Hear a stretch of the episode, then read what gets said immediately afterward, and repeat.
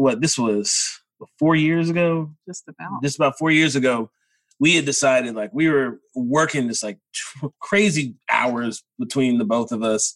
Nikki was working for the Department of Education, um, and I was working way up in Lawrenceville, and Mm. I was maybe getting because it was forty miles each way from my commute, so I was maybe getting thirty minutes of FaceTime with the kids every a day. newborn a newborn at that, and a four year old. And so I had a stressed out wife who I wasn't present enough to be there for her. I had kids who weren't seeing me. And then I could just see the stress on all of our faces. Like, and it was weird because, like, on paper, it, we were doing the best we had ever done, right? Mm. Financially, we were doing the best we ever done. Like, career wise, we were doing the best we had ever done. But just being at home, it just felt like we were at the worst that we were because we just weren't able to spend time with each other. So we said that, you know what, it wasn't working.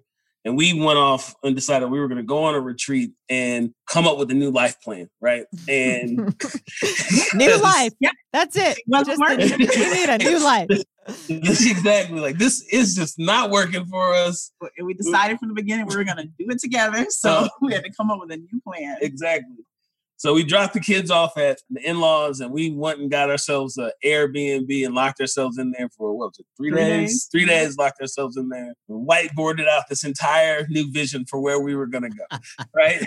And in that we decided that, you know, we were gonna invest our time in each, in each other. And we wanted to do something as a business, as a family.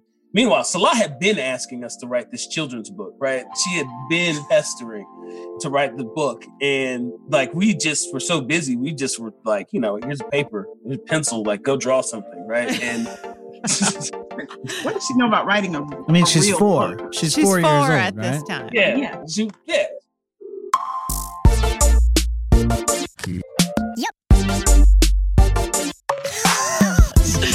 You gotta bring up our fight. I mean, I'm usually right, but that's cool. it's not gonna happen. Never, no way. Let's go back. Don't share that story. Hang on, did I go too fast? You just jumped to purpose, which is you. You're Listen. a visionary. I see your connection here. Love or work. Welcome to the Love Work Podcast. This is Jeff. And I'm Andre. It's good to be back in the studio with you today, honey. Yes. Exciting time. Back at it, still, still learning from people. Still learning. Always learning. Today we got a great podcast. Oh, A great one. uh, great. hmm Remember the remember the couple that said, "Let's make marriage great again." Yeah. That They were great. They were great. they were great too, huh? Let's get right to it. All right. So today we have Nicole and Khalil Thompson, and they are just entrepreneurs. They got a bunch of projects, but one that they started with their seven year old daughter, writing a book called Penelope the Pirate Princess. And That's uh, a lot of peas. Listen, plywood people, I, I like the peas, but they went another level. They did. And it was all Salah. It was all her, their daughter. So you can look them up. It's at Penelope, the Pirate Princess, or you can go to their website and buy the book there at theauthenticprincess.com. yeah, and actually, They have a um, lot of resources there and things that you can do along with the book with your kids. Yeah, it's I, really I really cool. love the fact that you know, as we have been on a journey trying to find books that that exemplify diversity Yeah. for our daughter. I mean, this Mhm. is an example where that can be celebrated. Yes. And it's a wonderful creative book. And then they also have a new project that they've started called Amplify Love. You can look them up on social at Let's Amplify Love. And it is a beautiful project that's really trying to amplify authentic voices in the Black community and really just seeing each other as humans and understanding and ex- you know the pain and the stories from the African American community. Yeah, And inviting people into the conversation, yes, which is really great. We're going to hear all about it in this podcast. I don't want to give it all away right now, yes, but you definitely need to go look them up. for sure. Yes, for sure. So here we go. What should we be listening for? Oh, you were kind. I tricked you. were- I tricked you. You thought I was gonna forget. Oh, man. Number one, 6 a.m. walks. hmm Number two, Galaxy Star Slime. Okay. And number three, we ask a question that we ask everyone, but this is like work with your partner and your kids. How do you make all this stuff happen? How do you make your kids dream? We're going to learn all about it right now. Here we go. Nicole and Khalil Thompson. So there's the real story, then there's revisionist history. So it depends Oh. on which one you hear first. He brought a get- little Malcolm Gladwell in here. Revisionist history. I'll let him tell his his story, his version of the story first. so we met. What this was 13 years ago now. Mhm. Oh my goodness, I'm getting old. 13 years ago we met. Um, I was going into Borders bookstore in Buckhead, like that was right across from the Amtrak station when Borders was still a thing, when bookstores were still a thing. Um, and I was meeting with one of my friends. Uh, we were planning an event, and um, as I was walking in, I saw her walking out, and she was dressed in all this pink. And I was just like, oh, she had a laptop underneath her arm. I was like, oh, she probably doesn't trust anybody. I bet you I go upstairs, there's gonna be a bunch of pink stuff sitting up there, and that's where she's gonna be sitting.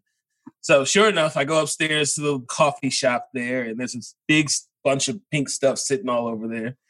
And So you know, he decided to stake out my table till I came back. I I sat close enough to observe, but not close enough to be weird. And you know, so saw saw her over there. But then it turns out my friend knew Nicole. He was a client of hers at an old law firm that she had worked at, and he introduced us to each other. Um, and when we when we first met, she groped my chest and she asked me, "How Oh. do you work out?" And this part is where it gets fuzzy. Okay, Uh, this part of the story is where it gets fuzzy. The groping. This part huh? is where it gets a little fuzzy. the only Okay, flavor of continue, continue. but uh so then we exchanged information um we went out i called her that night we went out on a date she didn't think it was a date but it was definitely a date and we I went- bought my own ticket and my own popcorn. I told him I did not date clients.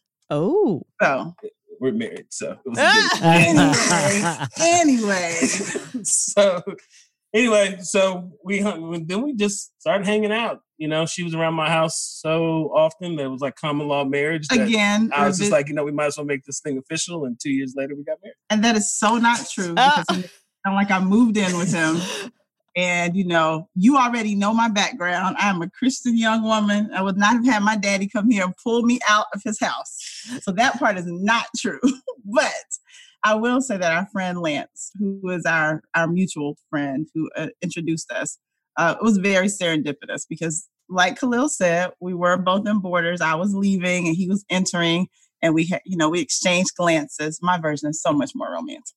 So we exchanged glances, and then um, true enough, I walked out to get my charger for my laptop and I came back in and I saw him. Um, and I really just kept going on with my work. And I saw Lance, our friend, walk in and he and I became reacquainted. We hadn't seen each other in two or three years. So uh, Lance, like, I'd like for you to meet my friend. And sure enough, it was the guy who had been stalking me, right? and um you know and i had been in this season where i was really focusing on my career focusing on my my faith journey um like really trying to get fit and healthy doing all these things to just prepare for whatever was next in my life for almost two years having no idea that the day i met khalil you know i would understand what god was preparing me for and so our friend lance introduced us and he told khalil which i found out later that he needed to ask me out that i was the one um, he said, I've known her for years and I know what you need. She's the one for you. He also said when we first met, he's like, "When's the wedding date?" He did Which Oh, is really, really funny. Like he called it like instantaneously. instantly. That's Instant- awesome. So you owe it all to Lance. Yeah. Yeah. He was the keystone. it would be interesting to ask Lance if if there was some groping that day or not. Like, well, I don't know. I may or may not have touched his muscles, Ah. but She's touching I him think- now. I think she I think she likes the muscles, Khalil. That's interesting. And now you've been married how many years? Uh, 11, years. yeah. In June, it was 11 years. And you have two kids. Yes.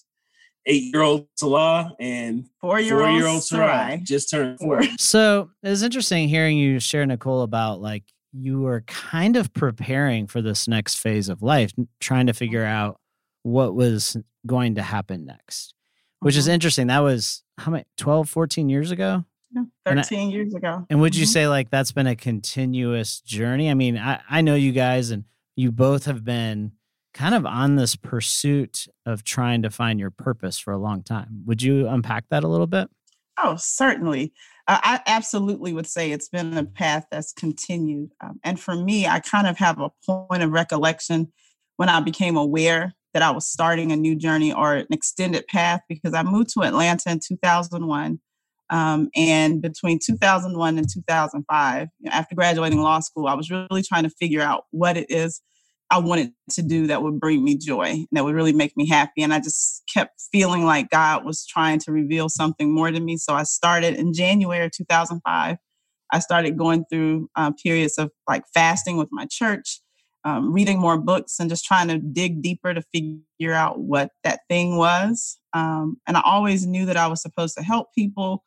Um, that I love, I love learning about my faith and my spiritual growth but I couldn't tie the pieces together. Um, and so from 2005 until 2007, I was on that path. Um, I really didn't do anything but work out, eat healthy. I would extended periods of fasting and praying, talking, reading books, talking to my parents, not really dating, actually not dating at all, and just kind of drilling in. And so when I met Khalil, it felt like a light went off. We started talking about things that we had in common. And surely enough, he had been doing very similar things, trying to seek a higher purpose spiritually to figure out what it is God wanted for him. And I think it was like when we found each other, we found kindred souls because we were doing the exact same things. We had the same workout regimen. You know, we had been doing the fasting with our churches, which was relatively new for both of us. Um, and we were just trying to figure that out. And I think I recognized in him that he understood me, didn't think I was weird. Mm. and he recognized that I understood that about him. And so we've just been on that continual path to really figure out what it is that God is calling us to do. And how have you continued to try to encourage each other in that way? I mean, I know, you know, you've been a lawyer for a while and then there was a big career shift for you. Khalil, did you see that? Did you encourage that? What was the process in this kind of moving forward into encouraging each other? Well, I mean, for me, it's just always been like what really makes you happy. You know, mm-hmm. um, I was always taught to believe that you know find something that you love doing, and find somebody stupid enough to pay you to do it, and like you will just be a happy person, right? Uh, and you know, I could just tell like with certain things going on like that, it just wasn't bringing joy, right? It was like this dread to go to work. It was just dread to, you know, kind of just be in, in the cycle, you know, and work wasn't bringing joy. So, you know, my, my, my challenge has always been like, you know, just find the thing that makes you happy, that really makes you happy, the thing that you really just get excited about that at two o'clock in the morning it'll wake you up, you know, and you'll have an idea that you just want to jot down, you know, the thing that just just excites you about life. And then, you know, just from that, I think we both realized that family was that thing, like for us, mm. especially once we had kids. Um, but just being able to invest time into our family, being able to invest time into one another, that has been the thing that we want to be able to do more so than anything else. So then it became a journey of how do we do those things? How can we make family time also work time, also um, you know, fun time, right? And if we can find a way to bring all those three things together, then not a single day of life will ever feel like work for us. So mm. the journey has just been chasing after that. And I want to just add to that and say that, you know, Khalil has always been that supportive person. He's like, from the time he met me, he said he could really just sense when I was happy. Um, but for me, my whole life had been about doing things that would end up in validation, acknowledgement, and reward. So I thought that if I kept this career and did these things and looked this way, that it would make me happy and it would make my husband happy and it would make my children happy. But little did I know that that wasn't really the source of my joy. So Khalil just never stopped encouraging me to, to find that part of me. Mm. And so, but for his encouragement, I don't know if I would have, if I would have started to seek the things that really bring me joy. Mm. I oh. think a lot of times as women, it is almost, um, or we've been taught, or kind of, I don't know, society, I don't know, something has been taught that that's almost kind of selfish or that that's um, that we should be sacrificing instead for our family or for our people, you know, and almost sacrificing ourselves.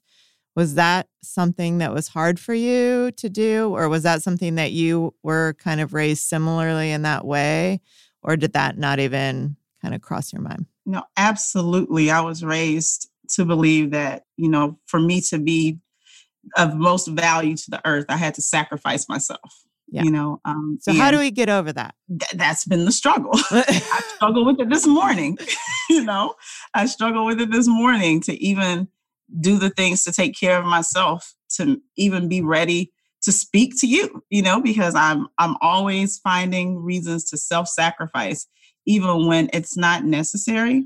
Um, and it's hard. I'm I'm having to relearn um, what it means to show love and to receive love and that sometimes you know that self-sacrifice is oftentimes it's more for me than it is for the people that i'm trying to help because then i'm not able to really you know be who i am and be full for them. Hmm. so it's been a struggle. I watched my mother my whole life always do for other people and never do for herself. You know i watched my Mhm. my aunts and my grandmothers and they all had spouses and my dad was very present in my life but you know i learned from the women around me that this is just what you do And you kind of referred to this morning. Take us there for a second. Talk, talk about this morning because it's real, it's fresh.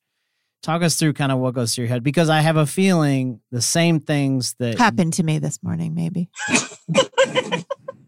I'm just saying. Listen, it's probably very common around Honey, all women. Yeah, we're interviewing, not. No, I'm just saying the same thing probably happened to me. It so might she have. should share. Yeah, you should totally share.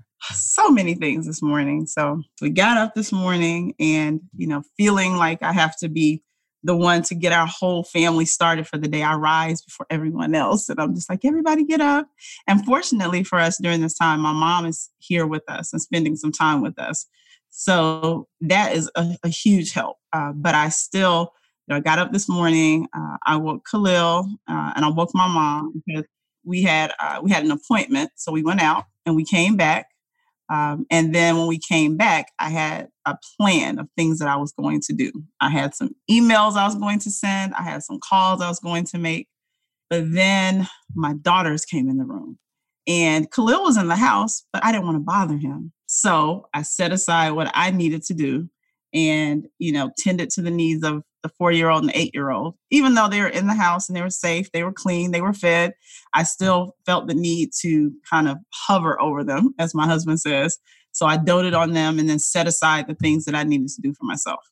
Um, and so then I, I was talking to my mother and had conversation with her. And I said, Oh, well, my mom needs my time right now, so I can't take time for myself. So I sat and I had more conversation with her. Um, and then in preparation, even for our conversation with you, as the, the time was ticking, I still found other things that I needed to do. You know, I needed to pay a bill or I needed to make a snack or, you know, it's like I always find things that I need to do for other people. Um, and so today wasn't really anything out of the ordinary. Mhm. I just, I find it difficult at times to prioritize the things that are important to me, you know, that will allow me to really show up. So then in this way now you're showing up flustered, depleted, kind of extended all your energy. You're saying you're showing up then to a space in that way versus if you would have taken that moment and that time in the morning for you. So real. yeah, it is. I mean, that's why I'm glad you share that because there's so many people that are going to listen to this and go, I did that same thing this morning. Why did I do that this morning? Like The like, kids were fine. Everybody was alive and fine. And yet, yeah. Yeah, I didn't take care of myself in the midst of all the things. So I appreciate you being vulnerable in that way. Mhm. My pleasure. You all always bring that out of me. Yeah, we always make you cry. It's good. It's is good. Yes, you do. so all that to say, you've been on this journey as a couple the last, you know, 12, 15 years. Even you're still on this journey you just shared this morning, kind of internal journey that you've been on. One of the cool things that we've gotten to experience through you as we've known you is to start to find purpose actually in partnership with your kids.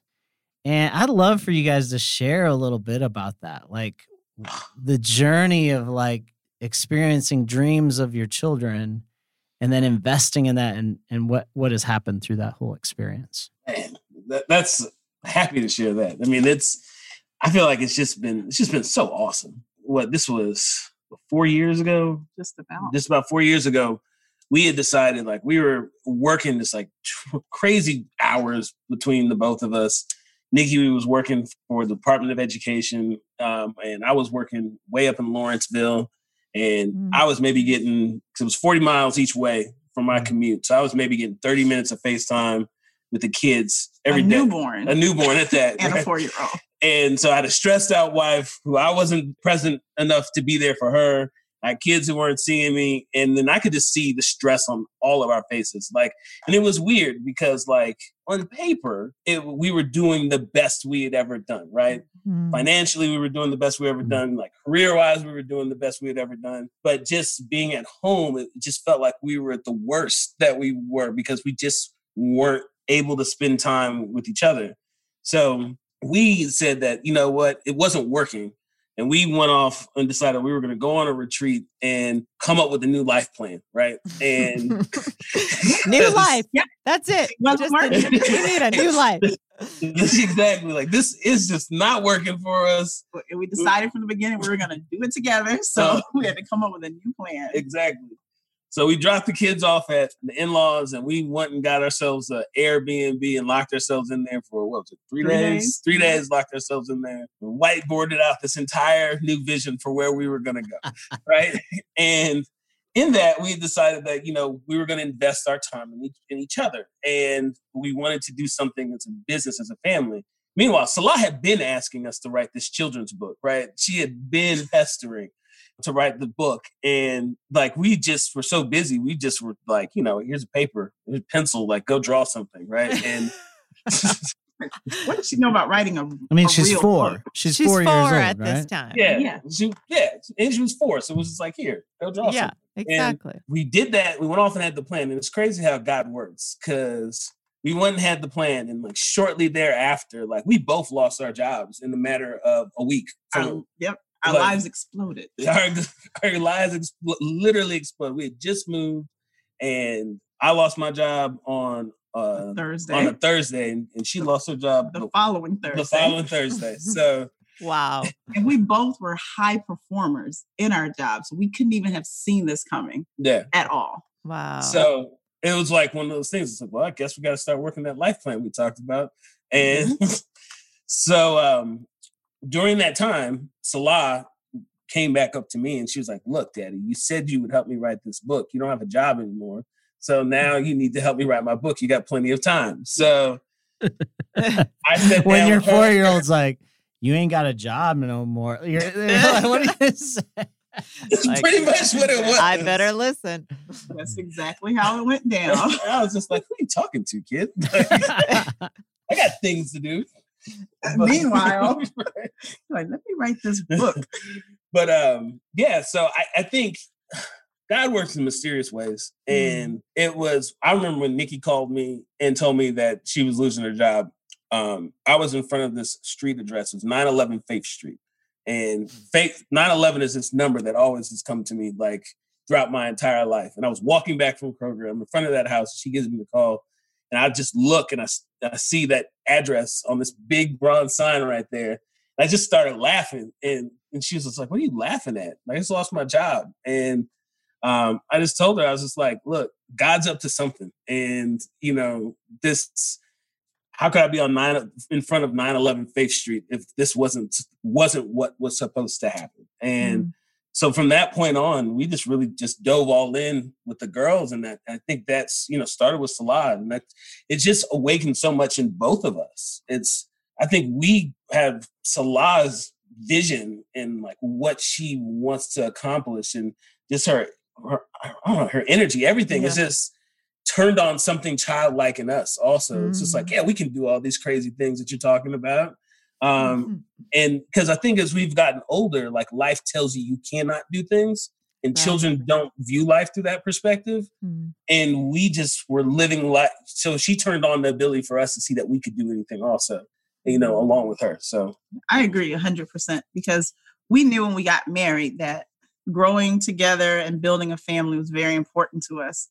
Um, and we talked about what it would be like to build a legacy with our children, but I don't think we really dug into that until our daughter challenged us. Like, what does that really mean? Because in my mind, it meant having a nine to five, getting a, a you know a good paycheck, living you know living a, a normal life, um, and not doing anything extraordinary, which is kind of odd because in and of ourselves, we've always, as individuals, felt like we had extraordinary gifts and talents and ideas. But I think before Salah challenged us, we were too scared to act on them. Mm. And now, I mean, once we lost those jobs, we were just like, what else do we have to lose? We might as well try it, you know? Um, and hmm. as Khalil said, we felt like God was speaking to us and was kind of orchestrating things. The universe was conspiring in our favor. We had to remember that. It's like never is anything for our bad, it's always for our good. Mm. So we just started leaning into that and looked at the trials as opportunities to grow. Um, and it's just continued to grow. Our families, our family unit has grown stronger uh, because we tend to we look inward now instead of looking outward for validation and for reward and for acceptance. And it's just been amazing. Like I feel like a completely new person mm. um, just over the last two or three years because of that. Mm-hmm. But a princess pirate? Now, come on now, a princess pirate. so what? How did that come about? How was that? Was that a, a family collaborative uh character scenario, or how did it come? How did it happen? Oh, Salah. That, was a Salah thing when when she said, "I want to write this book." Um, I was just like, all right, when I was unemployed and she attacked my character. Um, I was just like, so you want to write a book? What are you gonna? What's your book gonna be called? She said, Penelope the Pirate Princess. I was like, that's very specific. Hmm. Like, why Penelope the Pirate Princess? And she said, well, Daddy, you're a Raiders fan, and Raiders are pirates, and Mommy is a queen, and princesses are queens in training. So Penelope the Pirate Princess.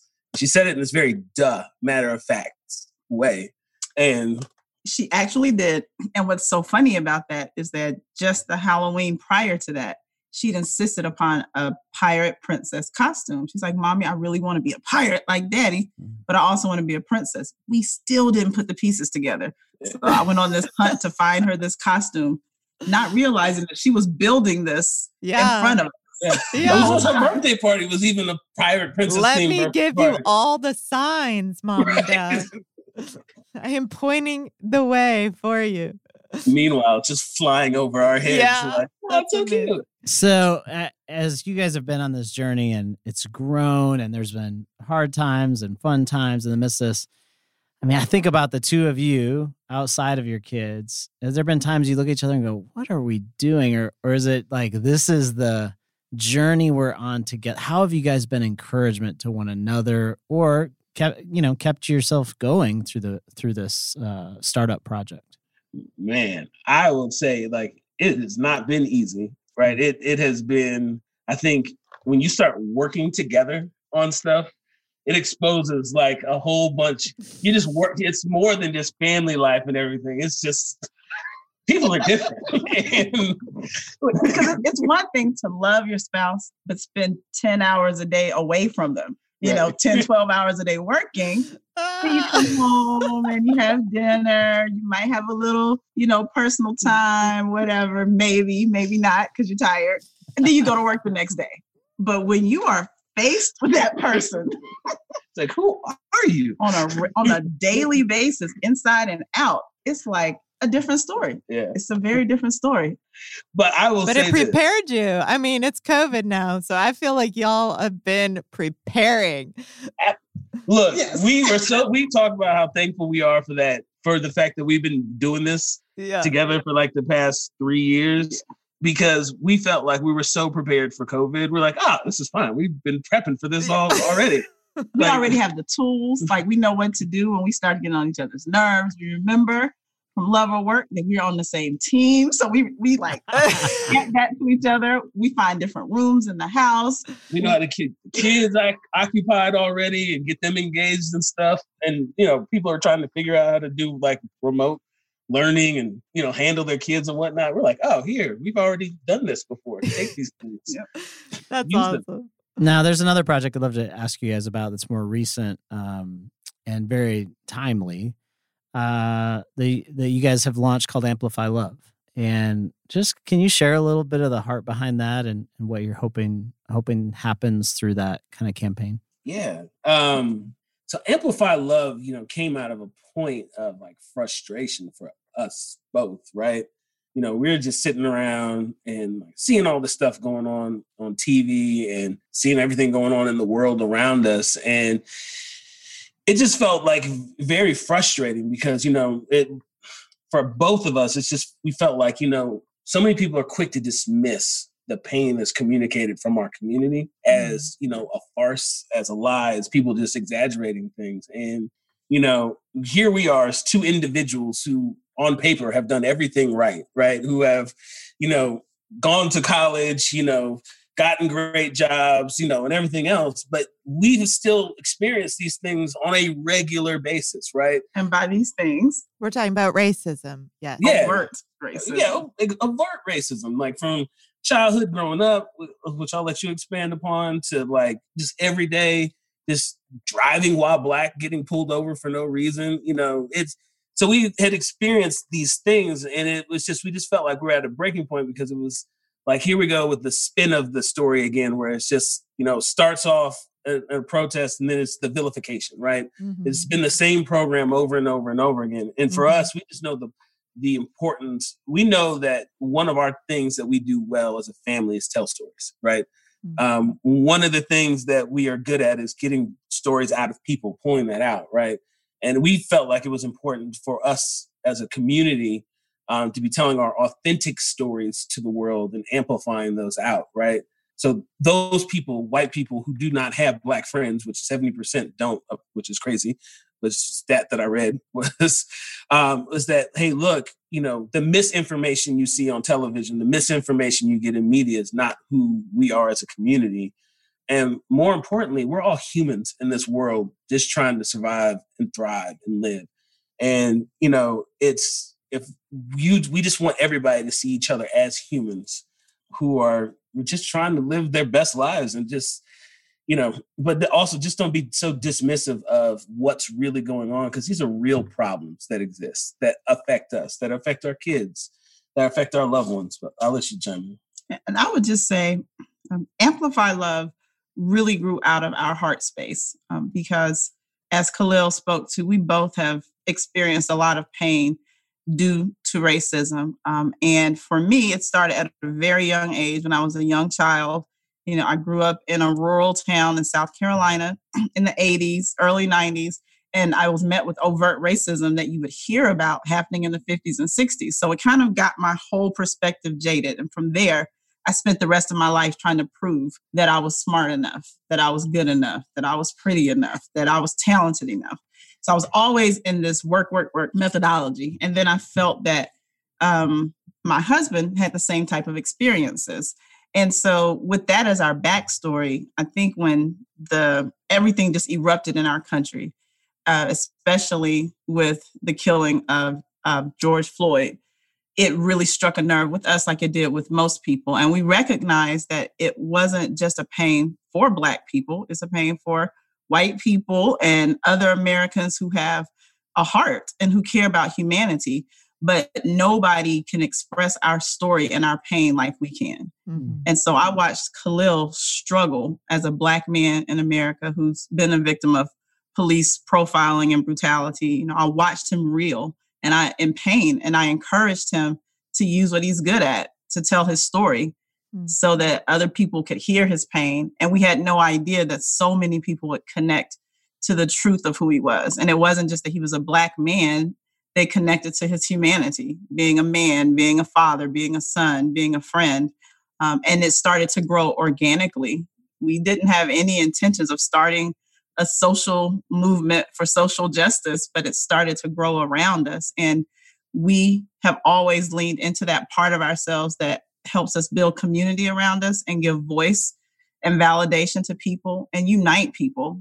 We tend to be pretty good at doing that. So we're using our our voices through Amplify Love to do that, to bring together our friends who look like us and who don't look like us, you know, who care about what's going on in the world and give everyone a seat at the table to be able to hear our stories. and, and I think out of it, you know, for us, it's like at the end of the day, it's about unity, right? Mm-hmm. Like this, you know, where we're at right now as a country, we need healing, and it's about bringing people together, not driving people apart. Um, and you know, finding the common ground is we all have far more um, things that we have in common than we have that we have apart. But we seem to start with what we have apart versus what we have in common. Um, and you know, for us, it's just like how can we just bring this stuff together, bring these stories together, and really move in a space, move in a direction of unity um, and solutions versus just pointing fingers and yelling at each other and saying how wrong you are and how stupid you are for not believing my the way I Mhm. view the world through my own eyes. Um, so, you know, at the end of the day, we just hope that we can help drive towards unity and bringing people together. Hmm. It sounds like it's also been healing for you, probably, right? To be able to express your pain and Mm. your story, right? Absolutely, because you know, for far too often we're in these situations where you're made to feel like your voice, your story doesn't matter, right? Mhm. You know, what you have gone through isn't a thing, you know, and being able to express that the you know the real story, the be our real transparent selves, authentic selves, um, and have that be received. It's cathartic, right? Because this is Mhm. stuff that you're just holding on to, right? Mhm. you know, and I make this analogy all the time, but oftentimes it has felt like going into the world, especially in some certain toxic work spaces, that we had to put on armor to go into those spaces Mhm. just to do our job, right? So it's this extra weight that we're carrying through life, Mhm. right? And and that's you know that is exhausting and um you know you just want people to be aware of these things you're not blaming people and saying hey it's your fault you know i think people sometimes people take things and when you mention something that's of discomfort they some folks take it as blame but it's to like it, but we have to acknowledge that problems exist Mhm. and be willing to listen to one another you know from a real just open heart and an open mind.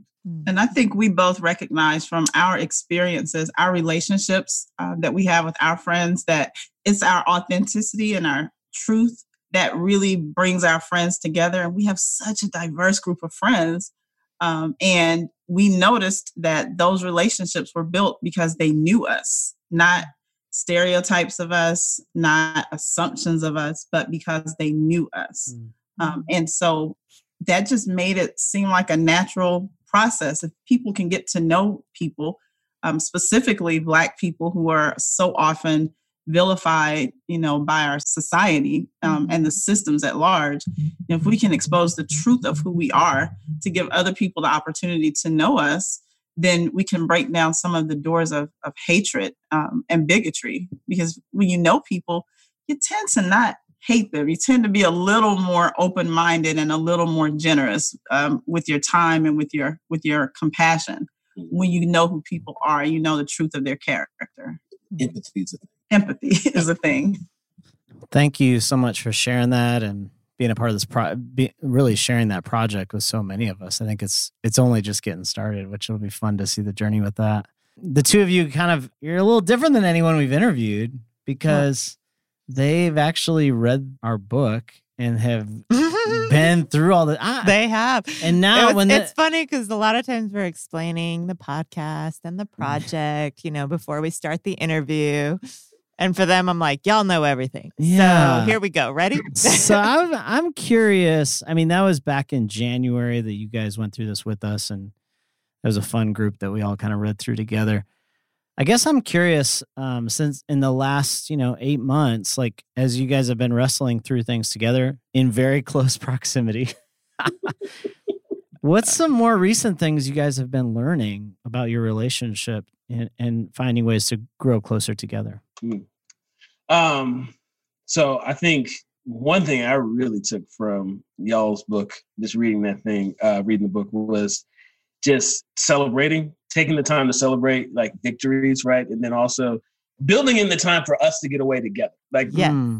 and just have one-on-one time Yeah. has been super important. Like we started walking together in the mornings now. Uh, we wake up, we're out of the house at six o'clock, and we go on a three mile walk in the morning and just talk, right? Hmm. And this was something that we just weren't doing before. It's also helpful that our mother-in-law stayed with us Mhm. so that somebody can watch the kids. Yeah. But just having that one-on-one intentional time has been huge. And even before she came here, just making sure that we were getting more time together for dates, right? More time, FaceTime with one another, you know, sans kids. Uh, so I think in doing that and being able to spend that time together, I just feel like we've gotten to know each other better. And, you know, how does that help us on a day to day? It's just like now it's like, you know, I know what's going on in her mind, the, the stress points that are, you know, afflicting her, right? So I can think to myself, like, how can I help to relieve some of that stress? Or how can I be mm. there to like pick up some of the pick up some of the work that need that needs to get done or something, you know,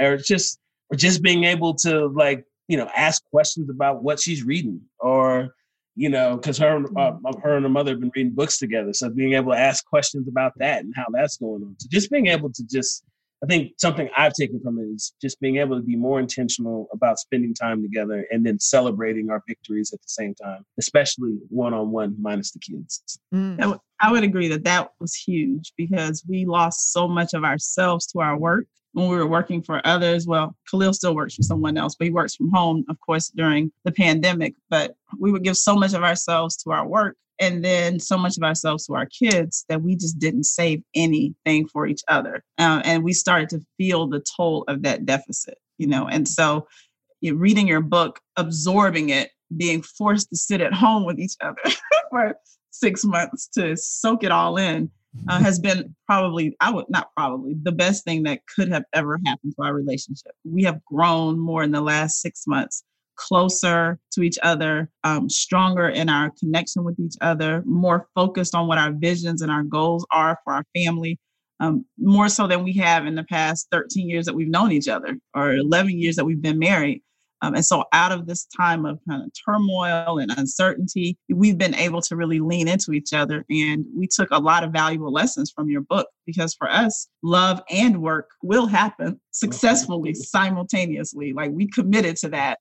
And we know that we are, for me, the mantra of we are on the same team helps every single day. When I start to create the narrative in my head Mm. that oh, he's mad at me or oh, he's going to think this. I'm like, no, we're on the same team. I think it's so funny. You guys have uh, your work team is your partner and your daughter, which that is like a whole nother level of crazy. Does she get final creative control or who, who gets the final say on all the projects? she doesn't get final control because if we let her have final control she would like everything would be unicorns and, And sprinkles and slime. slime.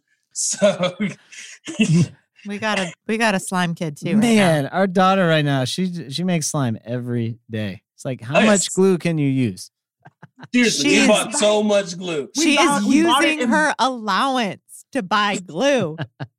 We had to buy it in bulk. Yeah. They had it on Amazon for 50 cents a bottle. So we bought like 50 bottles, and I think more than half of them are gone.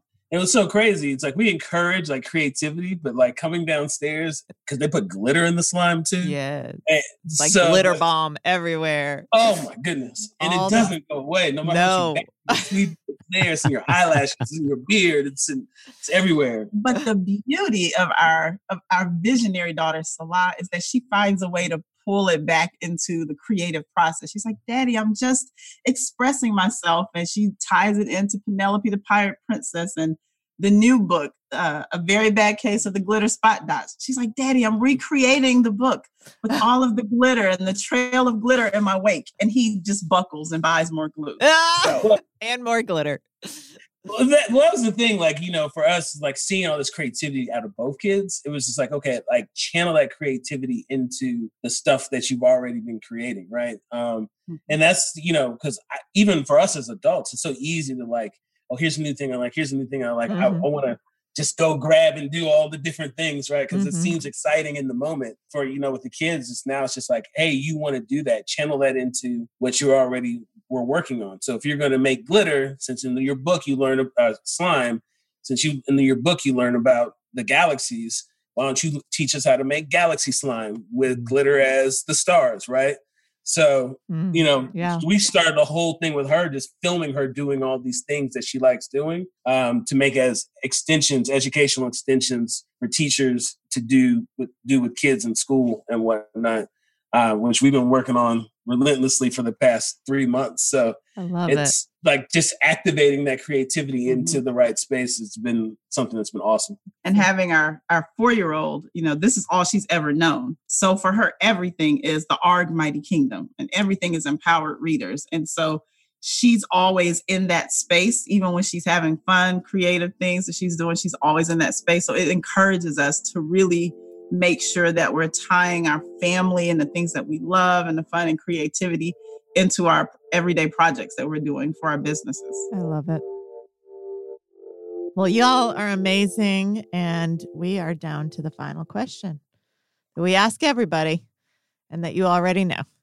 Is it possible to change the world, stay in love, and raise a healthy family?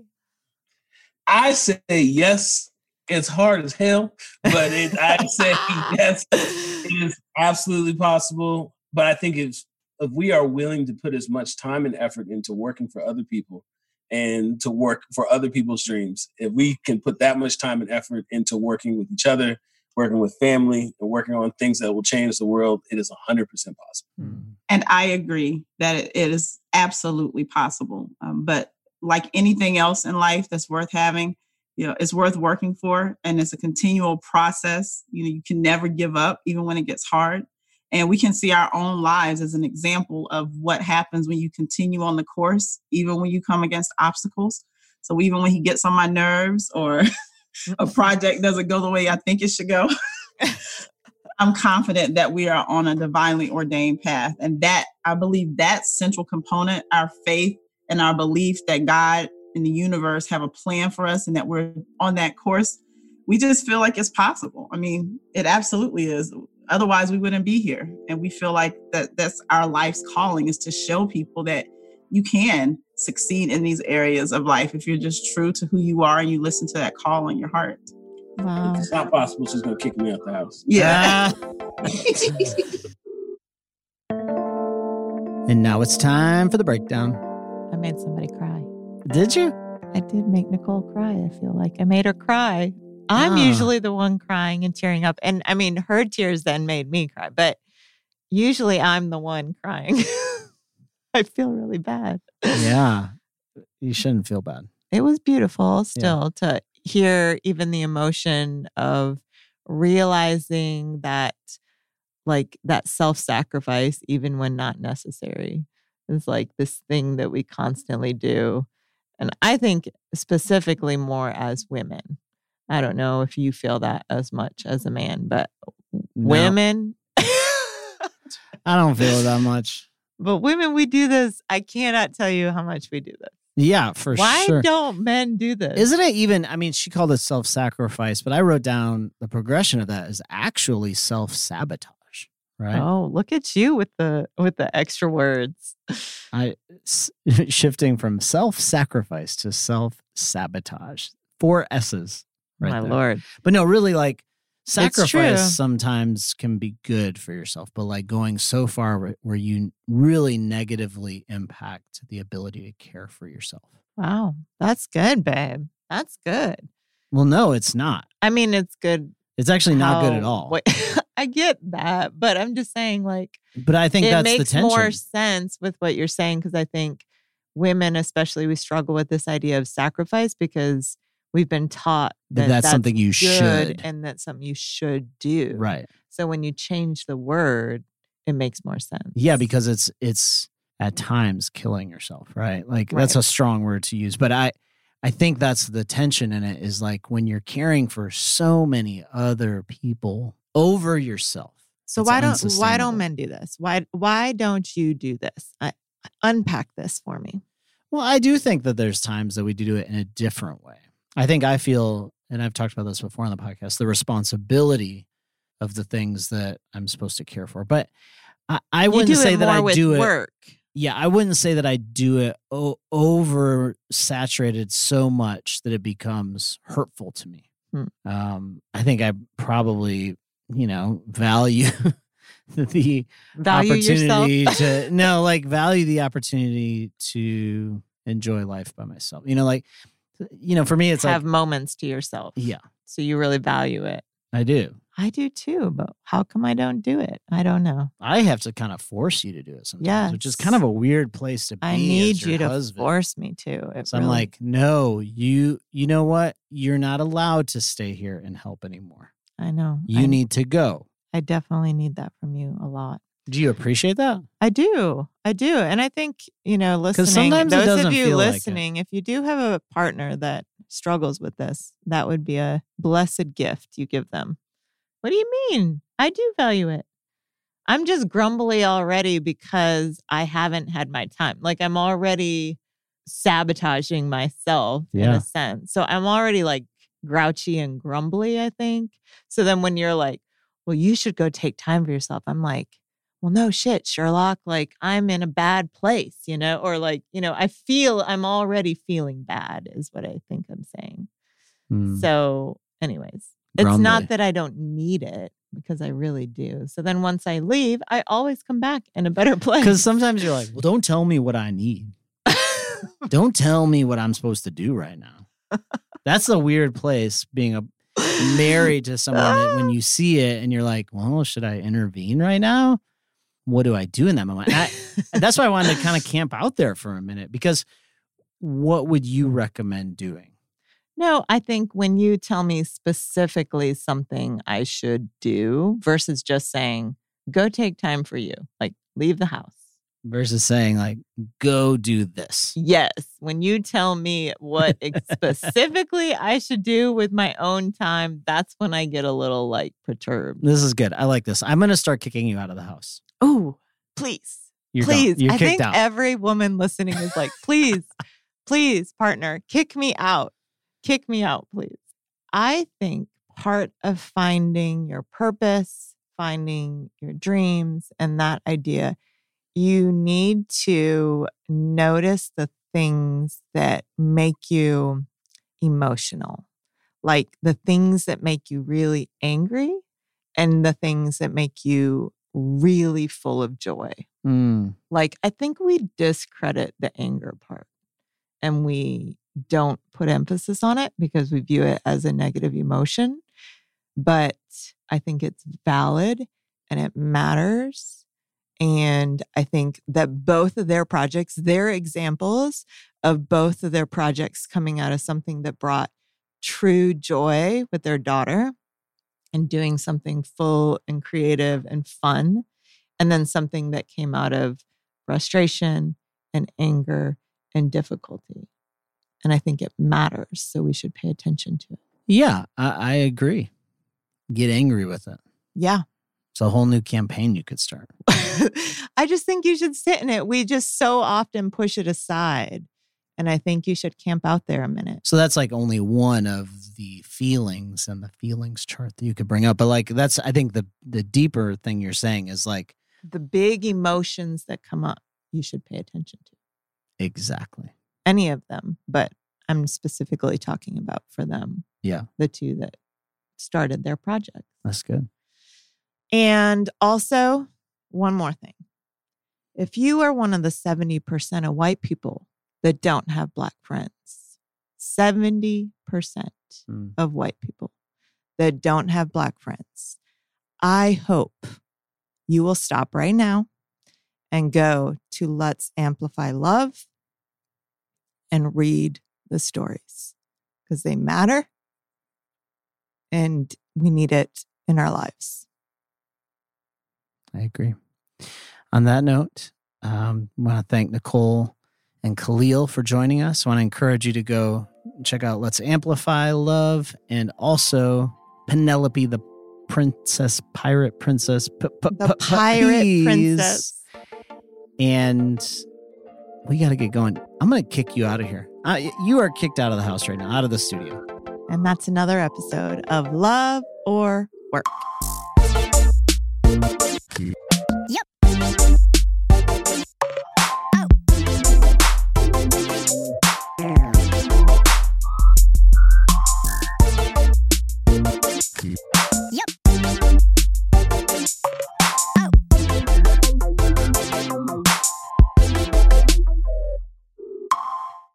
Episode was recorded by our favorite, Matt Owen, for Soul Graffiti Productions.